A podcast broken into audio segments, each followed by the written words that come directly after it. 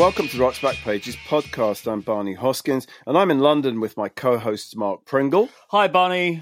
And Jasper Mirison Bowie. Hello, Barney. And in California, meanwhile, are not one but two guests joining us to talk about Lester Bangs and Creem magazine. So, a very warm welcome to Jaan Uhelszki. Hi, and you pronounced it so well. I was shocked. Sorry. and, and to Robert Duncan. Hello, Barney. Hi, guys. So lovely to have you here. One of you in Northern California, and the other in, well, we were joking earlier, Gram Parsons country, Palm Desert. First off, Jaan, tell us why Creem magazine mattered so much. I think it was the one place at the time for people to feel like they belonged with their people a less been made of, of we were like a bunch of misfits and outsiders and we really were. But the thing was is we were all on the same quest and we were on the same quest as all the fans. It's, it's so funny. I was rereading some of lester bangs' pieces this morning and he was always looking for something in um in the music like enlightenment illumination you know a prophecy. And i think we all were like that. It, the funny thing was is, and this is very specific to the people who were there, Duncan included, is Ben Edmonds, who used to be Mojo's U.S. editor, used to say nobody at Creem liked one another, but we all had the same dream, and that was true. But we had the same dream as the fans too. It's like we wanted to know more about these people, but we want to know what they knew. So that was really an important component. So that's what it was for me. I mean, Duncan, maybe not for you, but I think it probably was too. Yeah, I mean, I liked the folks there by by and large, and became close friends with a, a, lot of them. Even Barry, I liked. You know, everybody was the everybody likes to to beat on Barry Kramer, who was the publisher of Creem, and I always, you know, he was good to me. I mean, he he gave me all sorts of breaks, and uh, and he could be an asshole, but but if you if you confronted him, he would he he he actually enjoyed that. As you know, he enjoyed fighting. I remember the day he came in, and I had the most massively messy desk in in history. And he came with and with his arm, and he just cleared the desk off. He says, "God, you're a slob." Clears my desk off. So I got up, and I, you know, I was 21 years old. I think, what? This is ballsy. I went into his office, and he's like going, "No, no, no," and I just cleared his cleared his desk. It's like so if you you know so Barry was always the you know the one the one person people will say oh Barry Kramer was an asshole, but you know if I think if you knew how to deal with him or you dealt with him on that level, he wasn't such an asshole. Are you saying your desk was even messier than Lester's? Because Jaan wrote a great mm. piece in uh, 2014, I think, and you allude to Lester's desk. In fact, let me read briefly what you said about Lester's desk. You said, We fought like siblings, mostly because he was so slovenly, rarely emptying his overflowing trash or throwing away the Coke cans with cigarette butts jammed into them. His typewriter was perennially covered with dirty t shirts, girly magazines, or wrappers from the tacos he loved so much from Jack in the Box. so let's have the truth. Whose desk was messier? Lester's because the smells he had he had living yeah. things and he had he didn't ever throw away the other half of the taco. I'd have to cede to Lester just because, I, based on smell, based on clutter and piles of crap. I would concede to no one, and uh, but yeah, smells Lester because I did throw away my taco wrappers. That's right. Glad we got that cleared up. yeah. Lester, part of the experience of Lester was the smell. You know, that's right. when we were, when we were in New York, and I, you know, we lived right next door to each other. We hung out all the time. But I remember after his girlfriend left, and there, there, were he, man, there was always girls coming up there, and I thought, how could they deal with the smell? They obviously dealt with it by leaving again if they had a succession of them. well, you know, well, Becky Tyner, who was married to Rob Tyner, the mm-hmm. great lead right. singer of the MC5, she went to stay with Lester for a week, and Rob said to her, "Don't try to clean it; just live with it." You know, I mean, it was hard. You forget that. Like the minute you say Lester, that's what comes back. It's such a visceral memory for me. You know, you It think really if he was. was. a if he was a ghost, wouldn't he come back with a smell? You Oh, know? yeah. Well, of that would be the roses. first. That would be the first thing you noticed. Would be a certain uh, aroma in the air. That's right. So it's 40 years since Lester died, and I, I don't think it's an exaggeration to say that he's, you know, almost the most famous, definitely the most famous rock writer in pop history. Jan, I mean, tell us if you can what made Lester such such a great writer. You know, it's really funny because I think at the time I didn't know, none of us knew. I mean, given that we were really small staff and we were trying to put out a magazine and extra magazines every month, I honestly didn't know. You know, I hardly had time to read his stuff. In hindsight, I read things he's written, and there's this perception of seeing things in a different way. You know, even if he's describing Van Morrison as the the fire plug of a man, it's not just his descriptions. It's like he sees within. It's like he's telling you what makes this guy's heart beat. It's like he's giving you these philosophies. It's like I used to have a math teacher that used to say garbage in, garbage out. Lester read everything and he absorbed it. So it would come out in his reviews or in his pieces that had nothing to do with rock. So he gave you this 365 experience of everything that he had ingested mentally. I really think it was his his scene and the, what I'd said earlier is that he was looking for prophecy in rock and roll, so he looked much deeper than the rest of us. It wasn't the alliteration like his jokey pieces that people when they ape him, that's what they ape. It was the things like in the Rolling Stone History of Rock, his essay on the British invasion. Yes. You know, it's that when he let his intelligence shine, that's what made him great. But he could do jokes. I mean, he was such a complex, complicated man with these these actually really congruent personality pieces. I mean, they worked well together.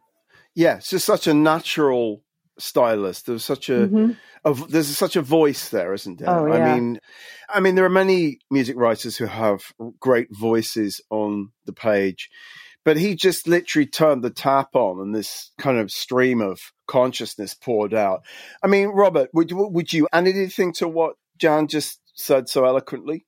Well, he was, you know, he was funny as hell. I remember I would read his stuff and just, I would laugh my ass off.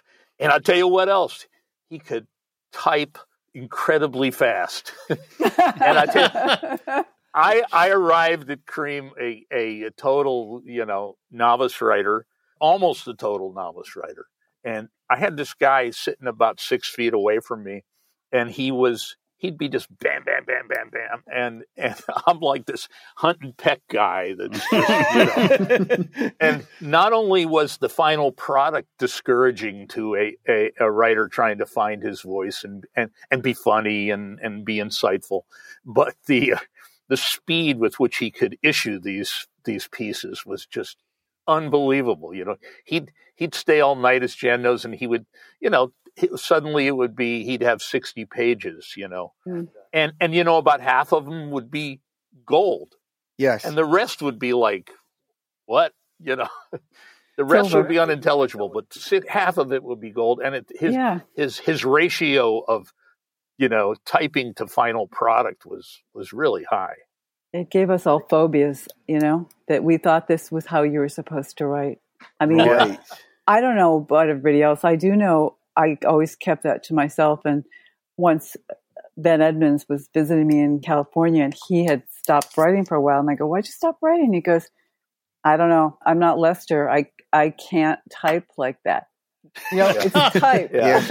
Yeah. but yeah. he, but it, it just poured out of them. It's like it was fully issued. It was fully realized instead of and he. I mean, he didn't rewrite much. You know, it usually came out the way it was going to go into the magazine most of the time. really. You know, I, I remember at his memorial, his cousin, uh, I can't remember his name now. He's a Oh, really Ben. nice, uh, not no, his nephew. Uh, yeah, Ben Catching or It- mhm. Ben. He told a story about there was a like a an abandoned house next to Lester's uh, apartment where he lived, uh, or something nearby, and Lester would go over there into the abandoned house and write on the walls of the living room and the whole house. And Ben, I remember Ben describing, you know, eventually the entire house was covered in Lester's writing. Mm. And I mm. thought, that's Lester, you know. There was not much membrane between, you know, his thoughts and, you know, words on paper. You know it does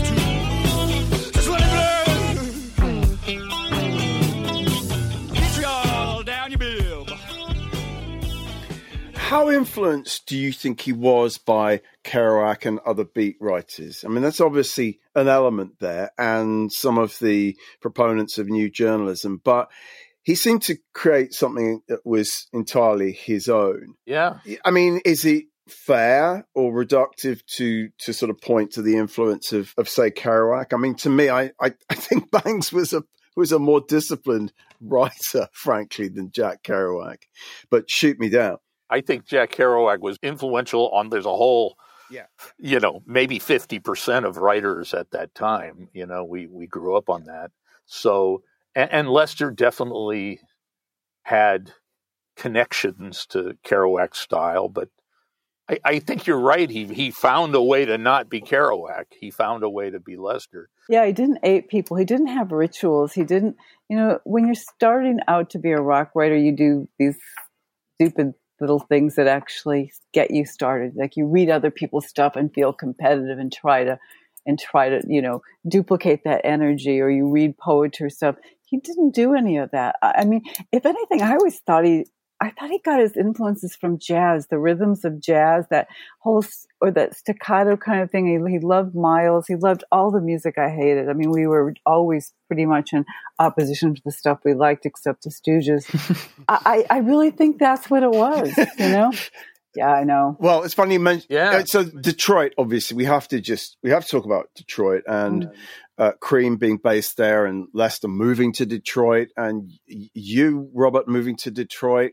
Jaan, I can't remember whether you moved to Detroit, whether you were a Michigan native. Yeah, I moved. I moved down the street. Yeah, I'm a am a Detroiter. Yeah, I came from the suburbs, and that was downtown. I went to college right in the campus area of where Creem was. So. Okay, so the Stooges. I mean, you know, the Stooges so important in kind of Lester's work, like Lou Reed and Question Mark and the Mysterians and the Count Five. But Iggy, so this interesting. The yeah, yeah, it's interesting you said that the Stooges you kind of you could unite around the Stooges. Yeah, I mean, I think the Stooges. I, I, he's so identified with Iggy, which is funny because Iggy was like this beautiful creature, sinewy, thin creature, but Lester's whatever that fire inside, maybe it was the only child isms because they were both only children who had spent a lot of time by themselves inventing a world but that was his guy besides Lou. You know, I mean, he played the Stooges constantly, wrote about him constantly. I, I don't know. In that first wave of, of the Creem staff, all of us had an Iggy thing. You know, I mean, there was just something. He was a, more of a symbol of Detroit than anybody else of any of the kind of music. It was that rough, like that whole raw power, that sound of like the Ford factory thing that the MC5 had it too, but they didn't refine it and it wasn't as arty. It wasn't as as thought out. So um, I don't know. That was his guy. I mean, I I remember when Iggy came over to the offices to see him, and this is in the Creem documentary. It, it's been so overtold, but he came in to see Lester, and Barry Kramer, the publisher, stops him and he goes, "Where's your manners, motherfucker? Don't you say hello?" And Iggy just stood there on his way to Lester's desk and Barry Kramer took one of Lester's full trash cans and dumped it over Iggy's head. So it was like I said, we all had Iggy things. So Mark, do you remember I mean, from this side of the pond and occasionally seeing American magazines, do you remember when you first you know, kind of noticed the byline? No, I mean it was just a name. I mean, the, name think, is so brilliant. well, it? well, but, yeah. but, but but it's also I think it's worth remembering. In some ways, he was a bigger influence on English and British music writing than he mm-hmm. was on American music writing.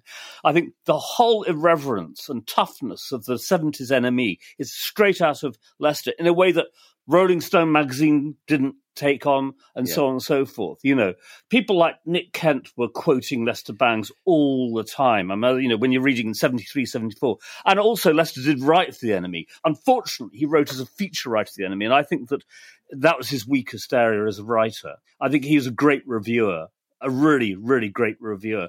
But I don't think he's a fabulous feature writer. I think that's a fair point. Yeah, I agree. I, I think that that's so true. It, it's so funny because one by one, the NME staff would show up in our Birmingham, Michigan house. You know, Nick Kent stayed for a couple of weeks. I mean, I always remember months later we found a half-eaten piece of chocolate cake beneath the, the curtains in the living room. but um, yeah, let, Lester fit in with that kind of mentality. It's like I remember years, years, years later in the '90s, I I was supposed to do a Neil Young piece, and David Fricke told the uh, publicist, I, sh- I, I shouldn't be able to because anyone from Creem didn't have that kind of ethos. But the ethos did fit right in with NME. You know, it just worked because yeah. you could just go wild. I mean, you guys just went out there. You know, Rolling Stone, you had to be very politique. It had to be friends of Jann's. Like if Jann Wenner didn't like it, it wouldn't go. I mean, Robert, when you guys were, were, at Creem, did you think of Creem as, in any sense, a sort of anti Rolling Stone, or is that too sort of binary? Oh no, I think absolutely. You know, and yeah. uh, and it was.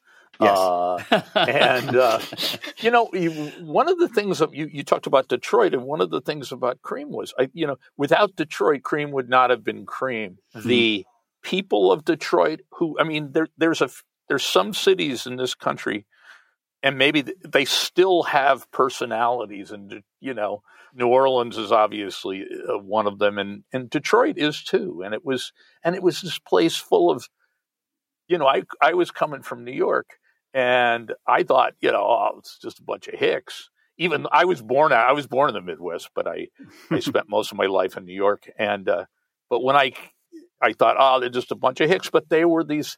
It was just a different breed of people, and it was all driven by this. You know, it was this big, giant company town for the for the auto. And no matter what industry you worked mm-hmm. in, you were somehow plugged into the auto yes. industry and depended upon it. So that was it. And then the and they developed this different kind of music.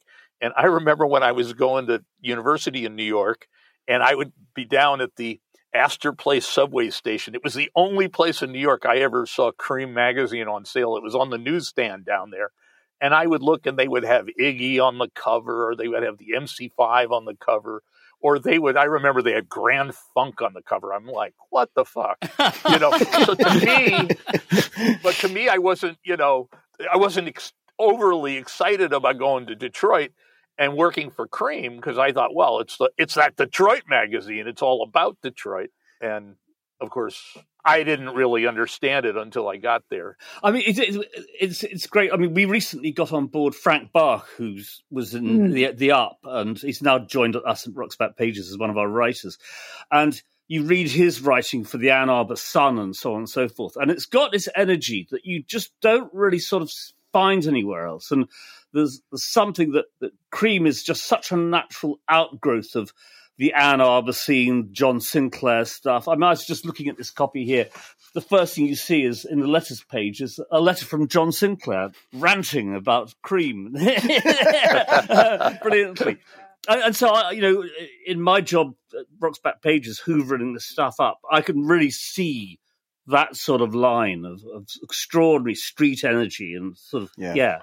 Yeah, absolutely. I used to say to Kramer, I said, why don't we move? You know, we're never going to be taken seriously enough if we don't move to New York. And he was like, oh no, man, he understood it. He would say, no, this is, this is part of the deal. And when, when people, people come here, you know, on pilgrimages to, you know, like Nick Kent and other NME writers and, mm-hmm. and just everybody. He says, when people come here, you know, they're here, they're not in New York, they're at Creem and, and, yeah. and, uh, but he was right. I mean, that is part. The secret sauce has a lot to do with Detroit. Yeah, mm-hmm. it's that abuse of love.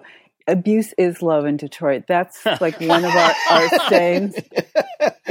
what you have to really be worried about when you meet a Detroiter is if they're nice to you because that's a bad thing. so I mean, it's from the reviews. It's to like the confrontational nature of the MC5 or the Stooges or Ted Nugent.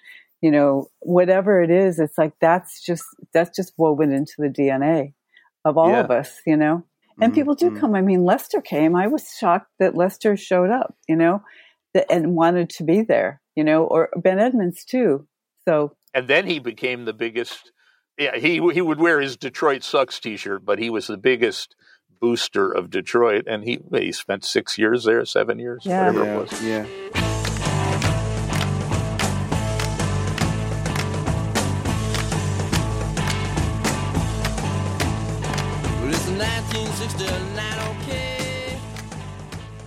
I wanted to quote from one of the pieces that we're going to feature on the homepage as part of you know, the Lester special. It's a, a lovely piece that Richard Riegel, another Creem writer, wrote a few years after Lester. I think 1990 in that issue of throat culture that you, oh, I think, yeah. Jaan, right. you contributed to for yeah, sure. Robert, you were probably in there too. But it's, it's this lovely quote where Richard says, If Fire and Rain by James Taylor, if Fire and Rain was a harrowing piece of music, then I must be deaf, dumb, and blindsided.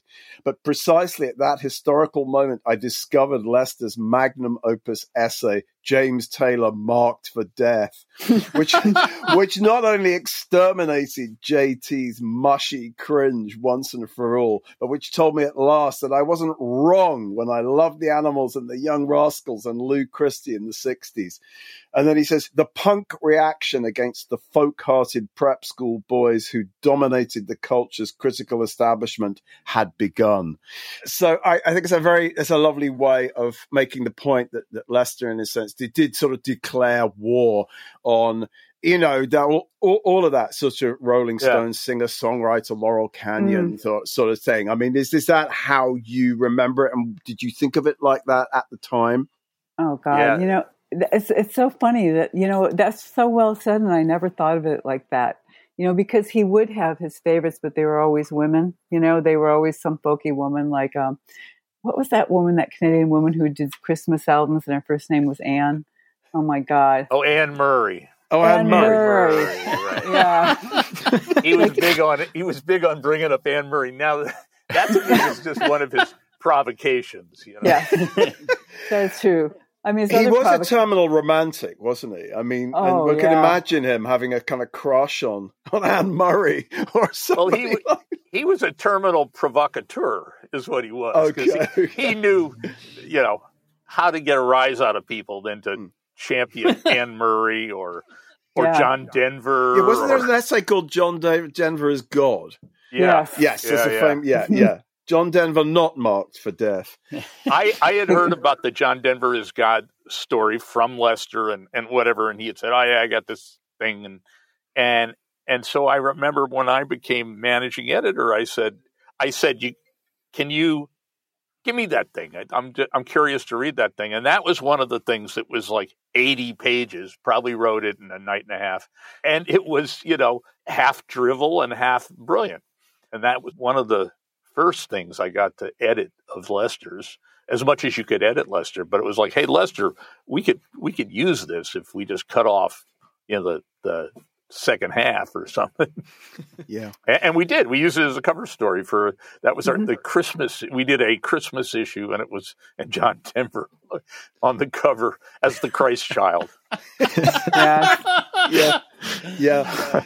I mean, so there's a lot of stuff that's humorous, and then there's all the kind of like you know championing garage rock versus James Taylor and so forth.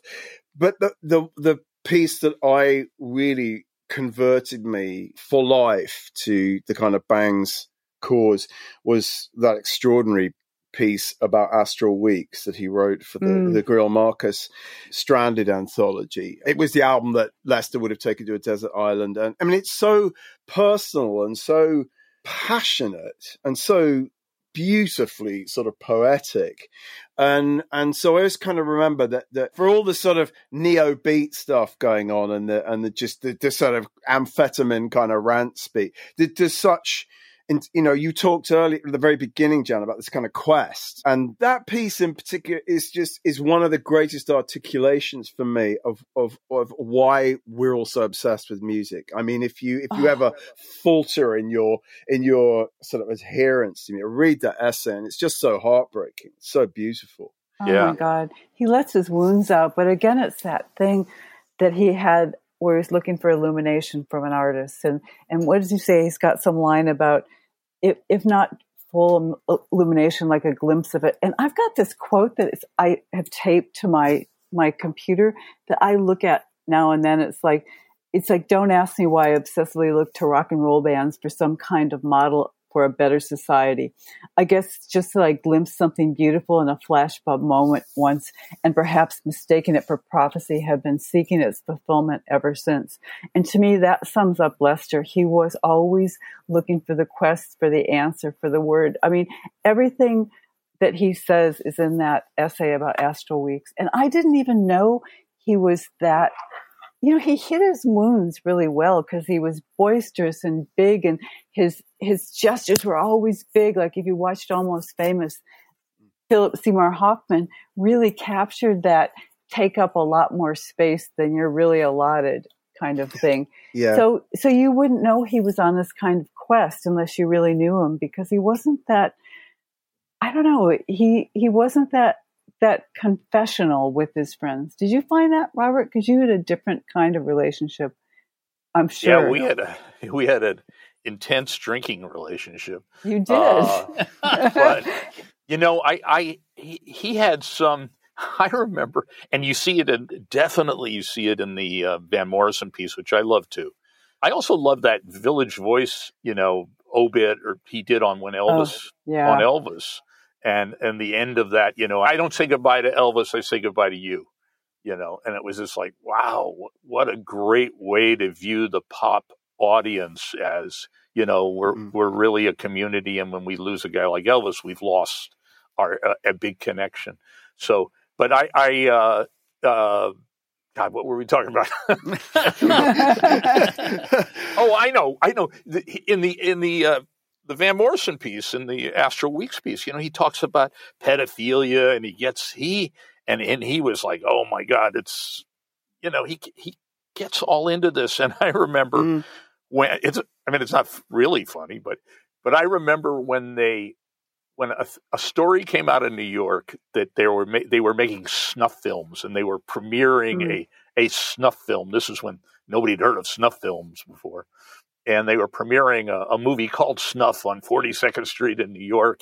And I remember Lester just just blasting off. He was so horrified hmm. that such a thing because he, believed it. He wanted to believe it. He wanted to believe that that things could be that dire that we were actually that, that there was actually a movie company would put out a, a yeah. snuff a film where they killed somebody. So in a way, you know, he he wanted to see the darkest things in uh, human nature.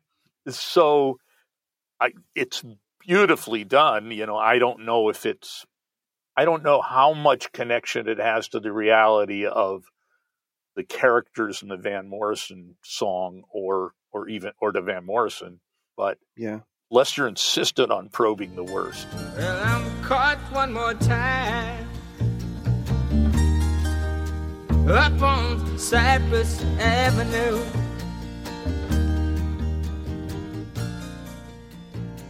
In the rockcritics.com interview that we're running also as part of the feature, Robert, you talk about his generosity. And, you know, I, I have my own little Lester story, which absolutely tallies with that. I did make a pilgrimage to see Lester on 6th Avenue. I don't know whether you were still living in the apartment you know, next oh, yeah. door. You probably yeah. were. This was 1981, and I just called him up. I must have got his number from someone like Nick Kent, and I just called him up, and you know, he basically gave me an afternoon. I mean, he didn't have to do that. Who was I? I'd barely been. I'd been writing for NME for about six months. Do you know what I yeah. mean? Um, yeah, yeah. He just was really sweet to me. Yeah. And sat me down in that kind of crazy pile of records and played all his favorite no wave stuff. He was just raving about Teenage Jesus and Lydia and DNA and oh you gotta hear this and he'd rip the record off and put another one on and let's yeah. go out and you know yeah. uh, he was he was just uh, I, I genuinely remember him as just so warm and yeah. and, mm-hmm. and gracious with this little turd he'd washed up in, in New yeah. York, you know. and so it was really nice to read that. And I think you both said things about his. I mean, Nick Kent called his obituary, I think, titled it "Ballad of a Loud-Hearted Man," which I thought right. was was really uh-huh. lovely. You know. Yeah, I think he was lonely and he loved fans. He loved adulation. You know, he was a guy who made fun of rock stars for, you know, thinking they're above the rest of us and always trying to bring down the rock stars. But he, oh man, nothing like a fan to Lester. He would talk to any fan, and he was he was lonely. He was yeah, lonely. He was. He used to call it, up sub- subscribers. He would take. They would, you know, write write in, and he would find their phone numbers and call them late at night. I mean, we had like enormous phone bills, mostly from Lester calling people up at night because he was lonely and he wanted to help. He wanted to create his own little, it's like his version of the Kiss Army of little Lesterites, you know? Like he thought it was a noble, I mean, he wrote that essay. He wanted to make more, more of him because he loved, yeah. he loved the job. But it was really sweet to overhear, you know? Yeah. Him yeah. doing that at night. Jaan, how do you remember Lester leaving Detroit? I know Robert played a part in that, but how do you remember uh, that winding? Oh, I left first. so, you did um, leave first. I wasn't. Did you go yeah, to California then? You went. Yeah, it was yes. like a defection. Like all three of us left. Like we left. Bang, bang, bang. It was like right. I think I left in March, and then you left in the summer, right, Bob? And then let's. I, I forget. It was April or May, maybe. This is seventy six. Yeah. Is it seventy six or yeah? Yeah. I guess I, I so. Yeah. I don't even know why. I mean, you know, it, it wasn't like we planned it. It wasn't choreographed. It was just like, it wasn't the fun had run out. It wasn't that music had changed. It was just one of those happenstances. I, you know, I met somebody on a Led Zeppelin tour, and I thought I was going to marry him. so just, just to be completely candid. So yeah. uh, I, I didn't, and I stayed. So that's my I story. Yeah. I was surprised that he left, but he left in stages. It, he kept coming back. Remember to get bring Nancy back, his girlfriend, or yeah. It, there was a lot of drama. It was like I can never say goodbye. I mean, he was so Detroit for someone yeah. who wasn't a native. But he always talked about, you know, he always talked about, ah, so one of these days I'm going to, you know, Detroit sucks, and I'm, one of these days I'm going to go to New York, you know, and and he he seemed to think New York was the you know, the summit of uh, American culture and the culture he loved, jazz and publishing for that matter. Mm. And I remember when I went to, I went to back to New York because I had a girlfriend there who was, you know, I, the long distance relationship wasn't working. And, and at one point, oh God, a couple of weeks before I left for good, I had gone to New York and just spent like 10 days there, kind of trying to patch it up with her. And I didn't tell anybody where I was going, and, and I didn't tell Barry Kramer. We didn't have cell phones in those days, so it was hard to track you track you down. And then I just kind of came came back. I, you know what an asshole I was, and so Kramer decided he he would dock my pay. And I said, no, no, fuck off with that. You know, the pay wasn't much anyways. And so, you know, when he insisted, because he was Barry and he, he was right and I wasn't there for 10 days. and uh, so that's when I stormed out, you know, left at midnight in, in my $65 car, which barely made it. And then I, I found this apart. I was, I forget how long I was in New York, maybe six weeks, maybe a couple months. I was living on couches and all that stuff. And then I found through a friend of a friend of a friend uh, an apartment for, it was really like, it was like 180 bucks on the edge of the of the village in New York. It was on Sixth Avenue, five four two Sixth Avenue, between Fourteenth and Fifteenth Streets. And I went. There had been a blackout in New York, and I went to look at the apartment in the blackout, and the guy's showing me around with the flashlight, you know.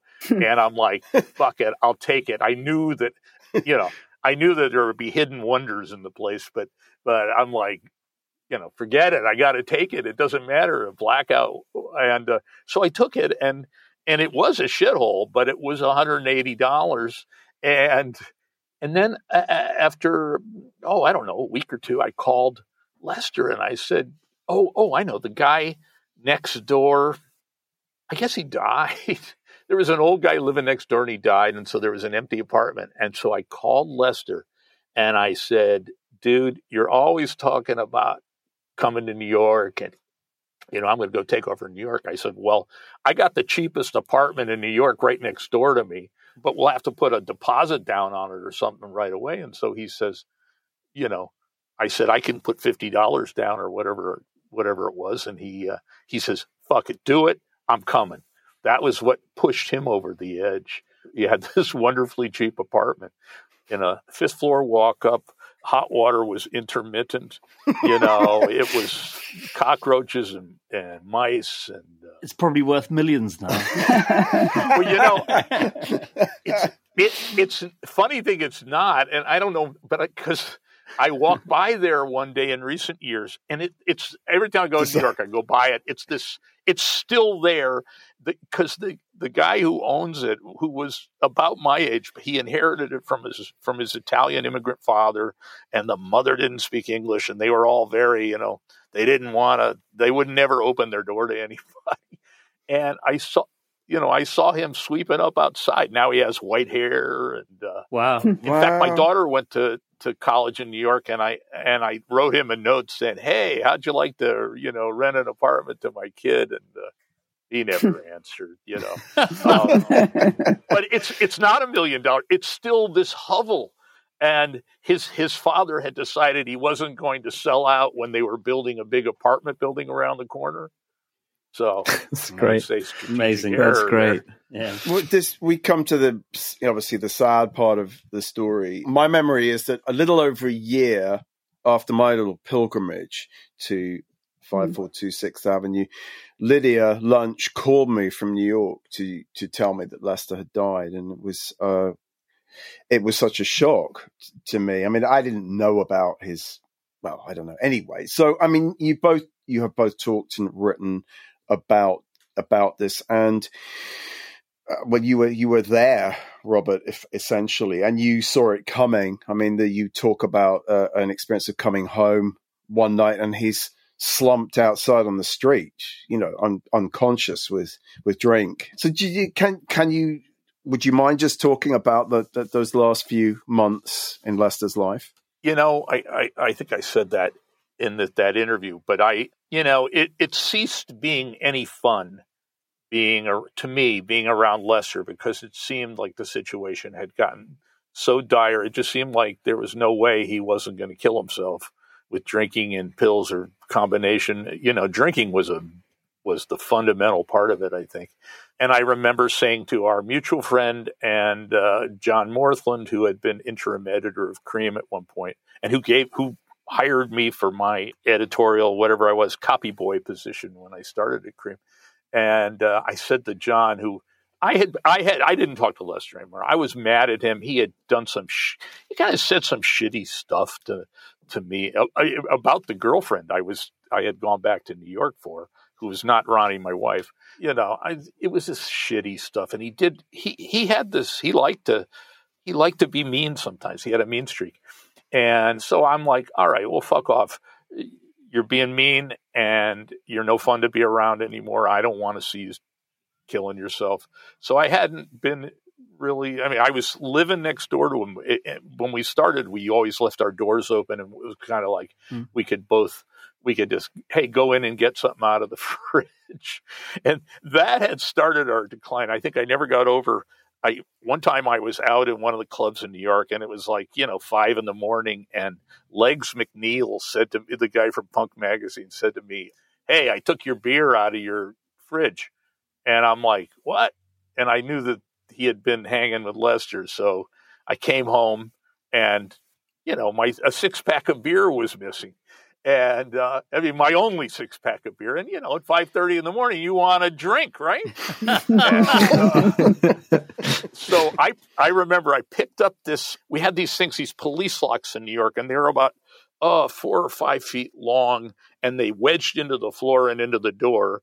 And that's how you know so somebody couldn't push in your door.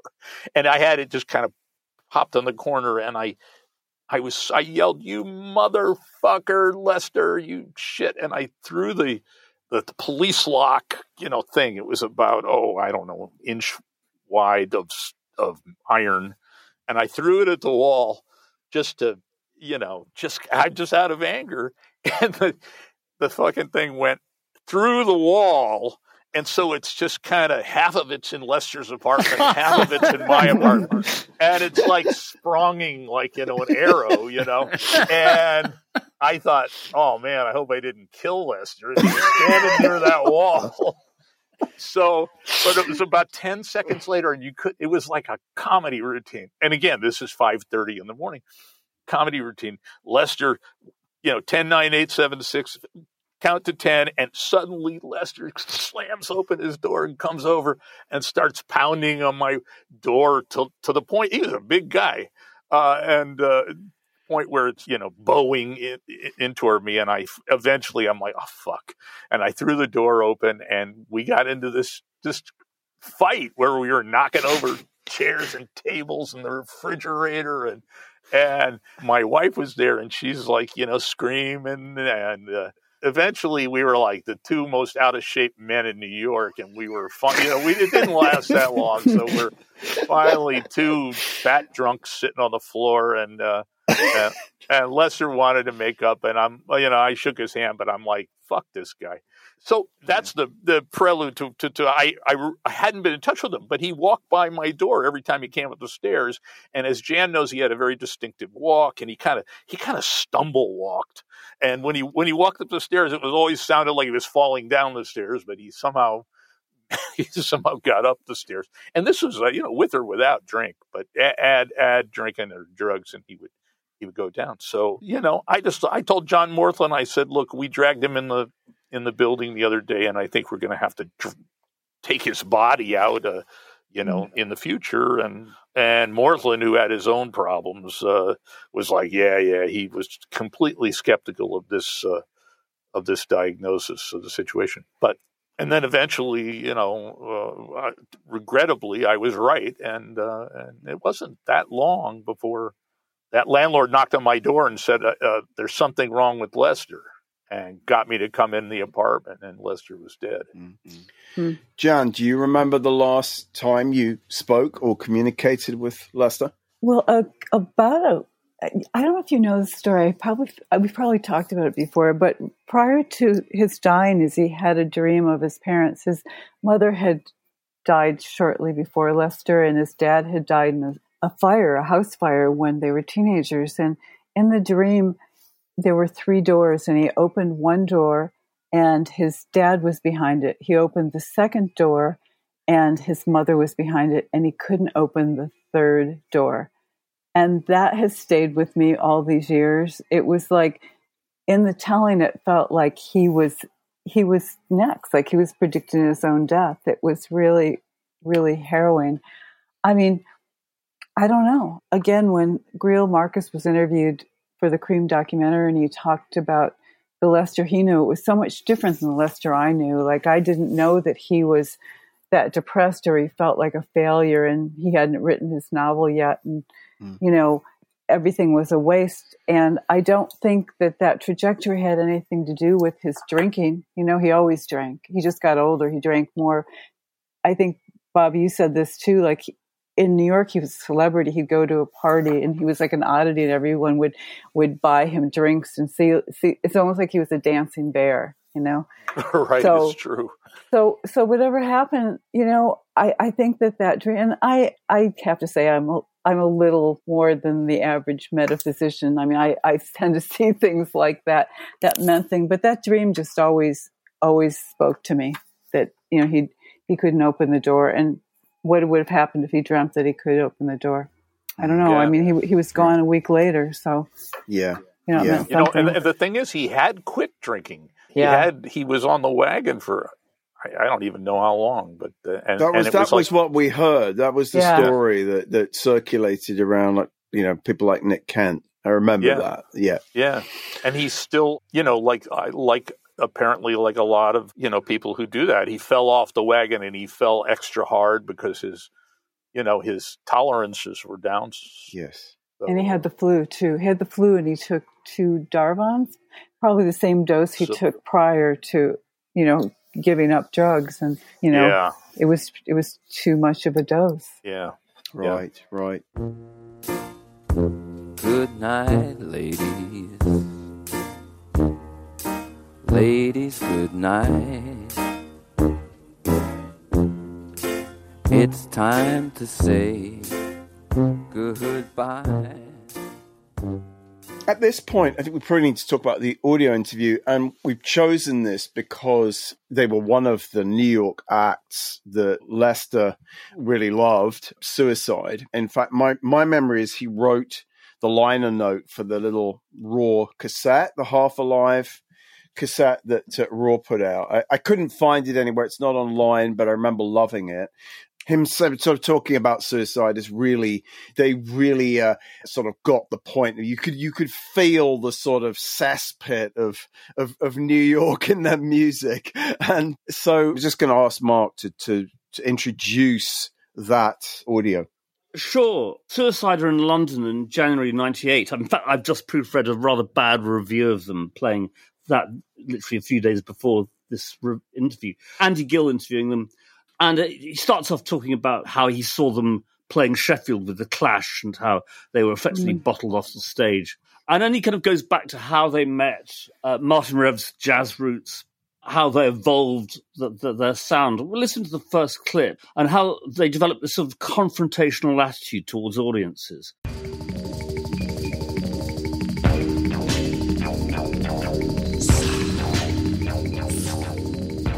You deliberately have a, a kind of a confrontational style In a way, yeah, I did. I, my, my idea was to, in those in the early days of the 70s, people used, my idea was you go see a group, uh, some musical thing, coming off the streets, the nasty mean streets, and you're going to get yourself entertained. My idea was to turn it right back. Coming off the nasty mean streets and you meet the nasty mean suicide, the street. In other words, you're not getting entertained tonight, buddy.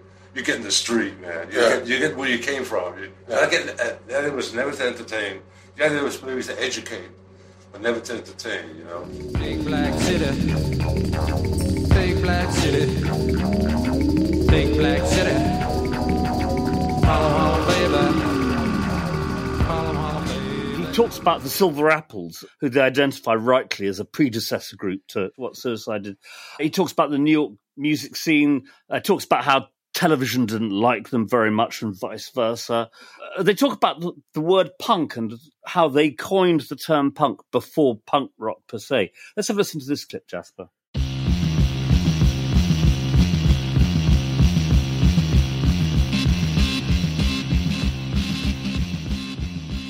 Yeah, you, you did something, uh, a punk music mass or something? Yeah, Yeah, we were the first guys in the world to use the word, man, you see. Yeah? That's the thing. That's Actually, a we were. 71, man, we put up a thing called punk music mass. And up until then, nobody ever used the, used the word punk in association with anything, man, you know. That's just a negative word. If you were Yeah. a punk, you were a guy too scared to fight, man. Yeah. Punked out, man, you know.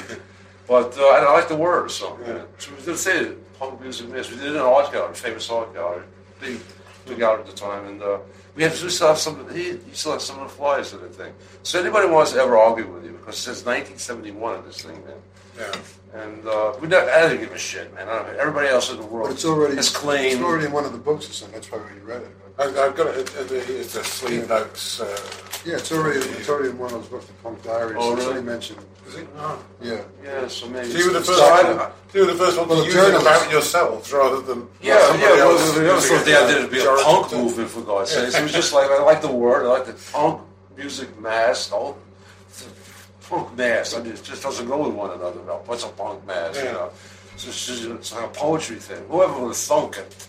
You know, five, six years later, there's a punk movement back coming out of England. and The The interesting- punk movement. It's like unreal, but I don't care. Everybody else has laid claim to using the word first. Yeah, Every, I think every Richard asshole Hell writer, Richard laid Hell, claim to it, Legs right? McNeil, Sly later, Yeah. later. how about this one? About 20 different people laid claim to that, but Yeah. I never said I did. But yeah, there it is. I don't have to toot my Yeah. horn here. I mean, who cares anyway? the, the, the, the inimitable New York tones of Alan Vega there. Uh, it's, no, it's, it's fantastic interview. They're very engaging couple of guys. For some reason, they start talking about the movie The Full Monty. They're huge fans of it, which is not what I was expecting to hear at all. They talk about electronic instruments. They talk about what they wrote about. They talk quite extensively about their second album being produced by Ric Ocasek. They talk about their futurism, and they look. They're sort of looking forward. They're saying, "Well, now computers and technology, you know, the, the, the, DIY ethos that they espounded in many respects is, is becoming easier for many more people to, to use. We'll go out at the end of the, the podcast with this fantastic clip about how they chose the name Suicide, which is pretty splendid stuff. But it's a really, it's a really, uh, it's a really engaging and interesting interview. I, I, I ended up liking them a great deal. Listen to this, Robert. Do, do you do you ever remember Lester talking about suicide or talking in general about like the CBGBs and Max's scenes? You mean suicide, a capital S or a lowercase? Uh, ca- capital S, yeah, capital S in this case, yeah. I don't yeah. remember either either one, but I remember him. You know, he would he was always he was big on just like he Detroit sucks. He was big on dissing the scene in New York and you know whatever. Lester, you know, liked to talk shit, and uh, uh, so yeah, I remember him complaining a lot about the scene in New York. I don't remember suicide in particular, but uh, did you go to shows together at CBGB and or... oh god, at the beginning, yeah, um, yeah, yeah. I, am sure we did, yeah. yeah. Uh, I mean, we were just hanging out all the time at the beginning, and New York Mm. was great because in in Detroit we hung out all the time. We went out every night, and then when he got to New York, it was great, and then. His girlfriend arrived from Detroit finally. I forget what what the gap was, but and then he kind of he cleaned up his act. It was it was a little bit like, wow, you're kind of boring now. I mean, Lester sober would could be could kind of all that sweetness would come, you know, maybe get a little uh, get a little too sweet, you know. Mm. Uh, but so and, and in the meantime, I had lost my girlfriend and I had completely gone down the tubes. And I remember when Lester came and Lester and, and Nancy came and rescued me from the Bells of Hell, which was the bar in New York on 13th Street. We we all hung out at. Oh, just all the all the rock writers hung out there. Again, I'd gotten in a fight and I got my ribs broken, and I. But of course, I didn't go to the hospital. I I I went to the Bells of Hell, uh, and where I was laying in the in the uh, you know in the banquette, and uh, and Lester came and found me and and, and rescued me and, and got me home. But anyways, yeah, that had something to do with the New York scene. yeah.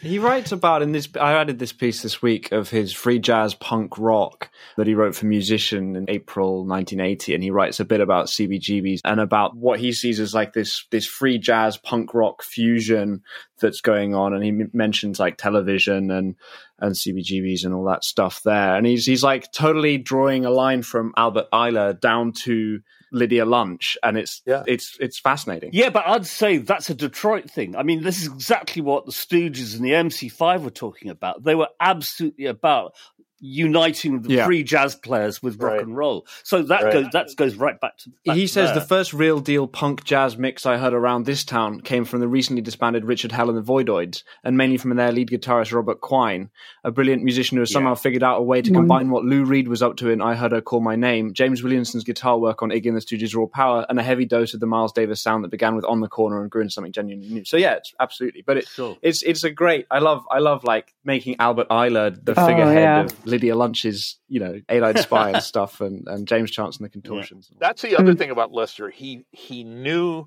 mu- his area of music, which jazz and in particular free jazz, but jazz in general, bop and and, and free jazz was were re- he knew his mm-hmm. stuff. He hmm. knew his stuff, and he he he was not a poser at all. He really stuff that was really challenging. He really liked even metal machine music. You know, Lou's album. He would put that on in the office, and you know you want to be cool, so you can't say "shut that shit up," Lester. will you? No, you And, want uh, you want to be cool. He actually he liked it. No, I, but- I but more- think he but more so, he used to, the stereo was above his desk. Right. So he, because he was a reviews editor, he took command of it with that kind of authority, but he would make us listen to it for five hours. Like you think I exaggerate? I do not exaggerate. Five hours of that was like when they were blasting Metallica to like Iranian, Right. Like, Right, like, uh, right. prisoner wars. Oh, oh, Nicaragua. What- what was it? Manuel Noriega, right? yeah so that that's what it was like he would do that all the time again my taste are at odds except for the detroit punk or the i actually like albert ayler and i do like miles but all the other stuff i, I okay may, i like tangerine dream i like can but the metal machine music is really what what got us Yeah, it was, it was, it was tough. I like that album. Do you you Metal Machine Yeah. Music. Yeah. it's meditative after a while I, you know I find it really interesting. yeah Really? It's Well, I- texture. it's just texture. yeah it is it, it's I've it- never gone back to it since I had to endure it. You know. Perhaps I should, or you know, but I'm not gonna. Okay. Uh, but you know, it, it, it's here's a weird thing. After Lester died, you know, the the cops came and the paramedics. Anyways, but there was a cop. One cop stayed to kind of, you know, protect the scene because they still had to do some kind of investigation. And he was he he says, "Hey, do you mind if I says to me because I'm there, I'm the only other guy there." And he says, "Do you mind if I look through the records? I'm a big music fan." Blah blah blah.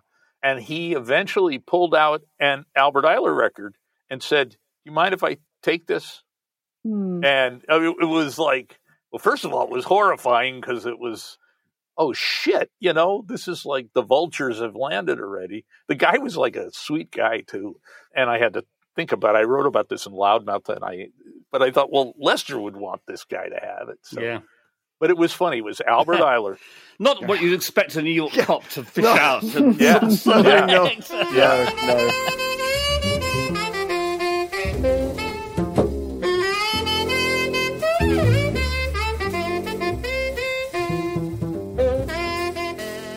It's been so wonderful talking to you about Lester. Thank you for for just sharing your memories of his work and him as a person. It's been really special for me, I have to say. And I hope you will stick around because we're just going to go through. Mark is going to talk us through the the favorite pieces that he's added. Jump in if you feel the urge. Yeah, um, going back a couple of weeks, um, the wonderful Maureen Cleave, who listeners to this podcast know I'm a huge fan of, writing for the Evening Standard in 1965 on the Righteous Brothers. She meets the Righteous Brothers. She says, Bobby Hatfield is the shorter of the two, with a round face and a gap between his front teeth.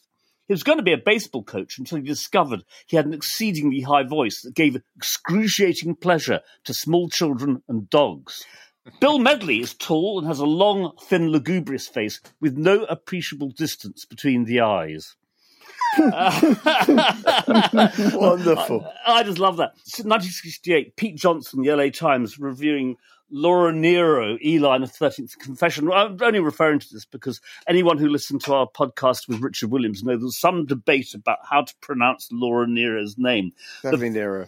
The very first, yeah, the very first line of this review is Laura Nyro. The name rhymes with that of the Roman emperor. Has come up with two albums in the last year and a half. So there we go. That's that sort of stuff. He also says this is a major album from a major talent. Whether it is better than the first, there is a considerable difference between them, is irrelevant because both are excellent portraits of a superior singer and writer. So Here, here. That's good. Uh, brief, brief, brief mention of Pharoah Saunders, reading about Albert Ayler. I mean, this, we're in a sort of similar territory. Philip Elwood, San Francisco Examiner in 70 says, his sax tone is grainy and full, like an enlarged half-tone photo. Which I think really Oh, nice. that's nice. That's lovely. 1977, Nick Tosches talking to George Jones for High Fidelity magazine. George Jones says, I've used strings. I went along with the record company against my better judgment. When you use strings and horns and all these things, you just don't have country music anymore. You abuse it. Nick writes, For George, the idea of being a star is silly, like putting cellos in country records is silly. Like being interviewed when you could be oiling your alimentary tract is silly. Uh, so that's a splendid bit of Tosches. just just a sideline question. I mean, I've always been intrigued to know what the relationship was like between Bangs and Tosches. Well, you have to put Yeah. Meltzer in there too. They were like the And- three, and- and three- Meltzer, the three course. amigos. You know, Yeah, yeah. it was competitive but close, but competitive. Right. I know Lester was a big fan of Yeah. Meltzer's, and uh, and but but Meltzer would diss Lester for imitating Him. Richard. Yeah. Right, right, Yeah. yeah. Oh, there's, Uh, there's a book to be written there, really. Oh, isn't yeah. yeah, yeah. Taking us up to this week, Robert Shelton sees the well, the Grateful Dead, the Seventh Sons, and the Jeff Beck Group at the Mm. Fillmore East in 1968. This is a pretty famous show where reportedly Rod Stewart hid behind the amplifiers half the time. It was their New York debut. Robert Shelton doesn't mention that, but he, he does say uh, the group's principal format is the interaction of Mr. Beck's wild and visionary guitar against the hoarse and insistent shouting of Rod Stewart, with gutsy backing on drums and bass. Their dialogues are lean and laconic, the verbal ping pong of a musical Pinter play. I can't say that Jeff Beck's group and Harold Pinter sort of you know, come to mind. On that review, I'd go and listen to it. But yeah. Norman Joplin, Record Mirror, 1972, goes to the Bickershaw Festival, which is uh, another Mud Patch Festival. He did not enjoy himself at all. He says, maybe you could ignore the mud and the discomfort and the rotten, stinking chemical food, the loos swimming with shit, vomit and urine, and people wandering around who should have been locked away, the cellars of instant paradise, and worse, all the other people like you. yeah, we we had Norman on on the podcast, and he was uh, he, he'd been a kind of you know A mod. spivvy mod in the 60s, 70s. Uh, and the idea that he'd been at Bickershaw, I, I mean, obviously, I was too young to go to Bickershaw. I'm very grateful I didn't go to, to Bickershaw, but even for someone of my vintage, Bickershaw had a sort of notorious reputation, didn't it, Mark? I mean, it really was exactly as Norman described it. I Well, think. yeah, I mean, uh, Elvis Costello was there because he talked very fondly with Jerry Garcia about uh, when they were jointly Okay. interviewed by a musician, and he talks very fondly about that. I mean, I saw the Dead in the same tour. My memory is mostly about the Grateful Dead and not the festival itself, because there were so many in those days. It seems like every other month was another ghastly festival run by idiots. you know, it was just just hell. Moving on to 1974, Rolling Stone, Paul Gambaccini explaining British glam rock to his hmm. American readership, which is confusing, I suppose. And he interviews Chinnichap, you know, the, the mm-hmm. re- writing production team. And they say about Suzi Quatro, we also wrote Can the Can about her. We thought about her image, her past, and what a band could play. She says, I don't mind if the guys in a band are butch, they just have to be butcher than me. And then Chinnichap's very prickly sort of attitude. They say things like, Led Zeppelin have respect, and we get called the sausage factory of hits. We get fuck all respect in this country. And also, uh, Nicky Chinn says, We're no more a hit factory than Richard Perry, and he has respect. Gamble and Huff have respect. Why don't they think the same of us? It's very interesting. I love all this prickly, prickly stuff. I don't. I mean, Jaan, I know you interviewed Zeppelin a few times. I have this memory of Nicky Chinn telling me that he was at Tramp or some London nightclub, and Robert Plant demanded that they put on, I think, Ballroom Blitz, and and Nicky thought he was taking the piss, and and. Nicky Ah. went up to Robert and said, "Oh, you know, look, I know we're not cool and we're not." And Robert said, "No, I really love this record." Right? right? Yeah, which I think is a, absolutely. which is a lovely, lovely story. Um, but I just wanted to touch briefly on Suzi Quatro Mhm. because she was obviously a, a motor citizen. Did, did you ever have did you have Yeah. any interaction either of you with Susie? I went on the road with her, but even more so when we were teenagers, we were dating the same guy, which happened in a small town like Detroit. But yeah, I, I know Suzi Quatro and the whole Pleasure Seekers family pretty well. Okay. Because her father was a kind of mover and shaker in the Detroit music business, wasn't he? A promoter and so on. no, and so her, her brother, Michael Oh, Quattro, right. He played the organ and he was a promoter and he was just a lunatic, you know. But but you know, interesting, a very colorful family. Like, and his, their sister Patty was in Fanny after I forgot which Fanny girl left, but but Patty went on to be a Fanny member as well. Sure.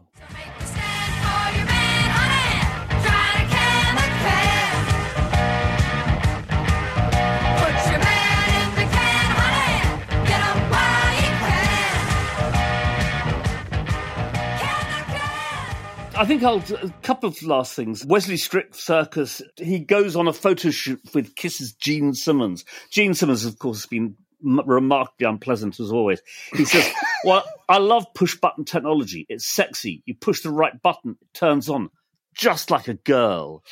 Uh, y- you know, uh, and he'd still say that in this day and and, age, wouldn't exactly. he? and lastly, new, a new writer's got on board. We're very, very pleased about. Cath Carroll's just joined us, and she interviewed Divine for the NME in 1985. And Divine says, "I've been dragged over the coals for not just one reason, but three: because I look different, because I'm fat, and because I'm labelled a drag queen."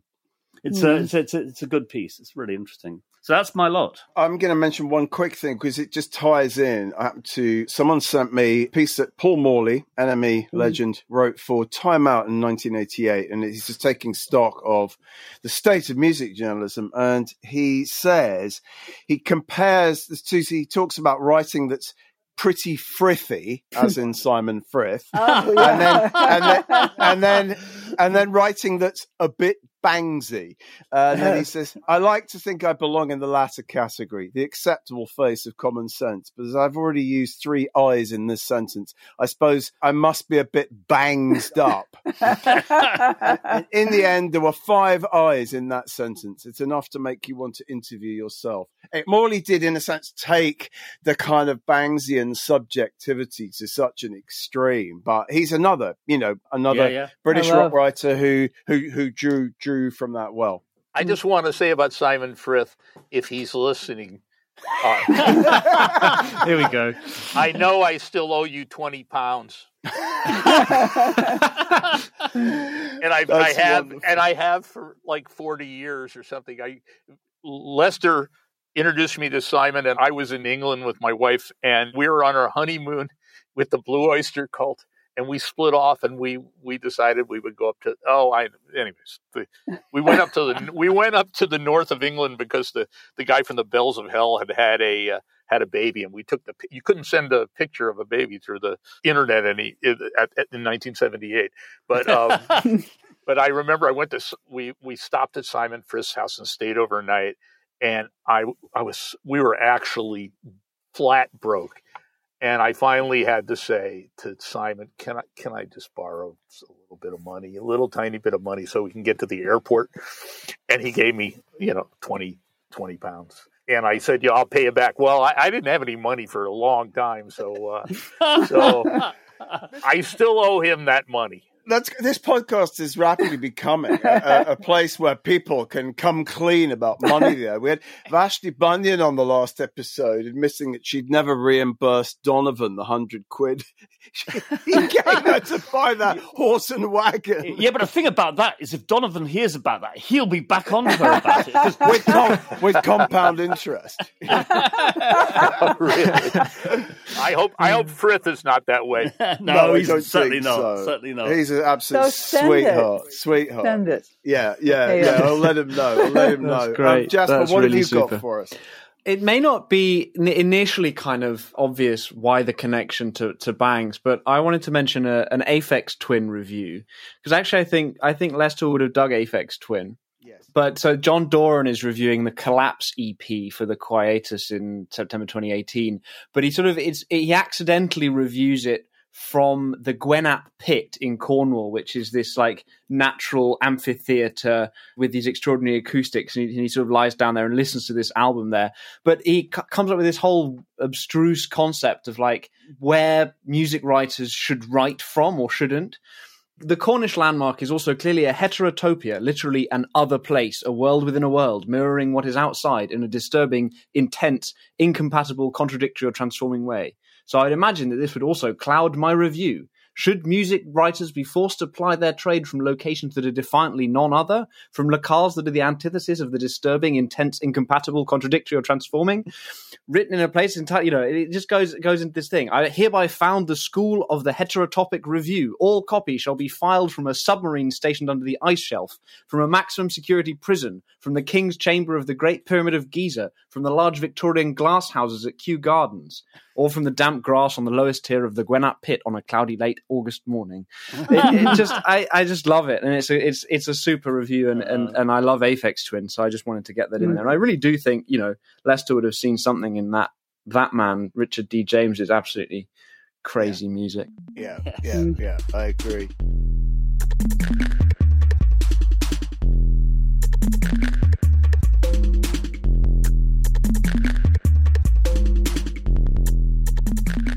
that's it. I'm going to leave it there. Oh, that's it. Okay. Okay. Well, that brings us to the end of what's been a wonderful episode. Thank you for joining us from California, Jaan Yeah. and Robert. Thank you. And Thank you for having me. yeah, it's been it's been absolutely w- wonderful. It really has. It's been great. Thank you. So it remains for me to ask Mark to just to talk us out with that last clip from the suicide yes, audio. but them, them choosing their name, capital S. capital S. yes, yes, it's pretty funny. This so well. Listen, thank you so much, and we'll say Oh. goodbye to all our listeners. Goodbye. Bye. Bye. Thank you. Bye, Lester. Yeah, bye, Lester. Bye, Lester.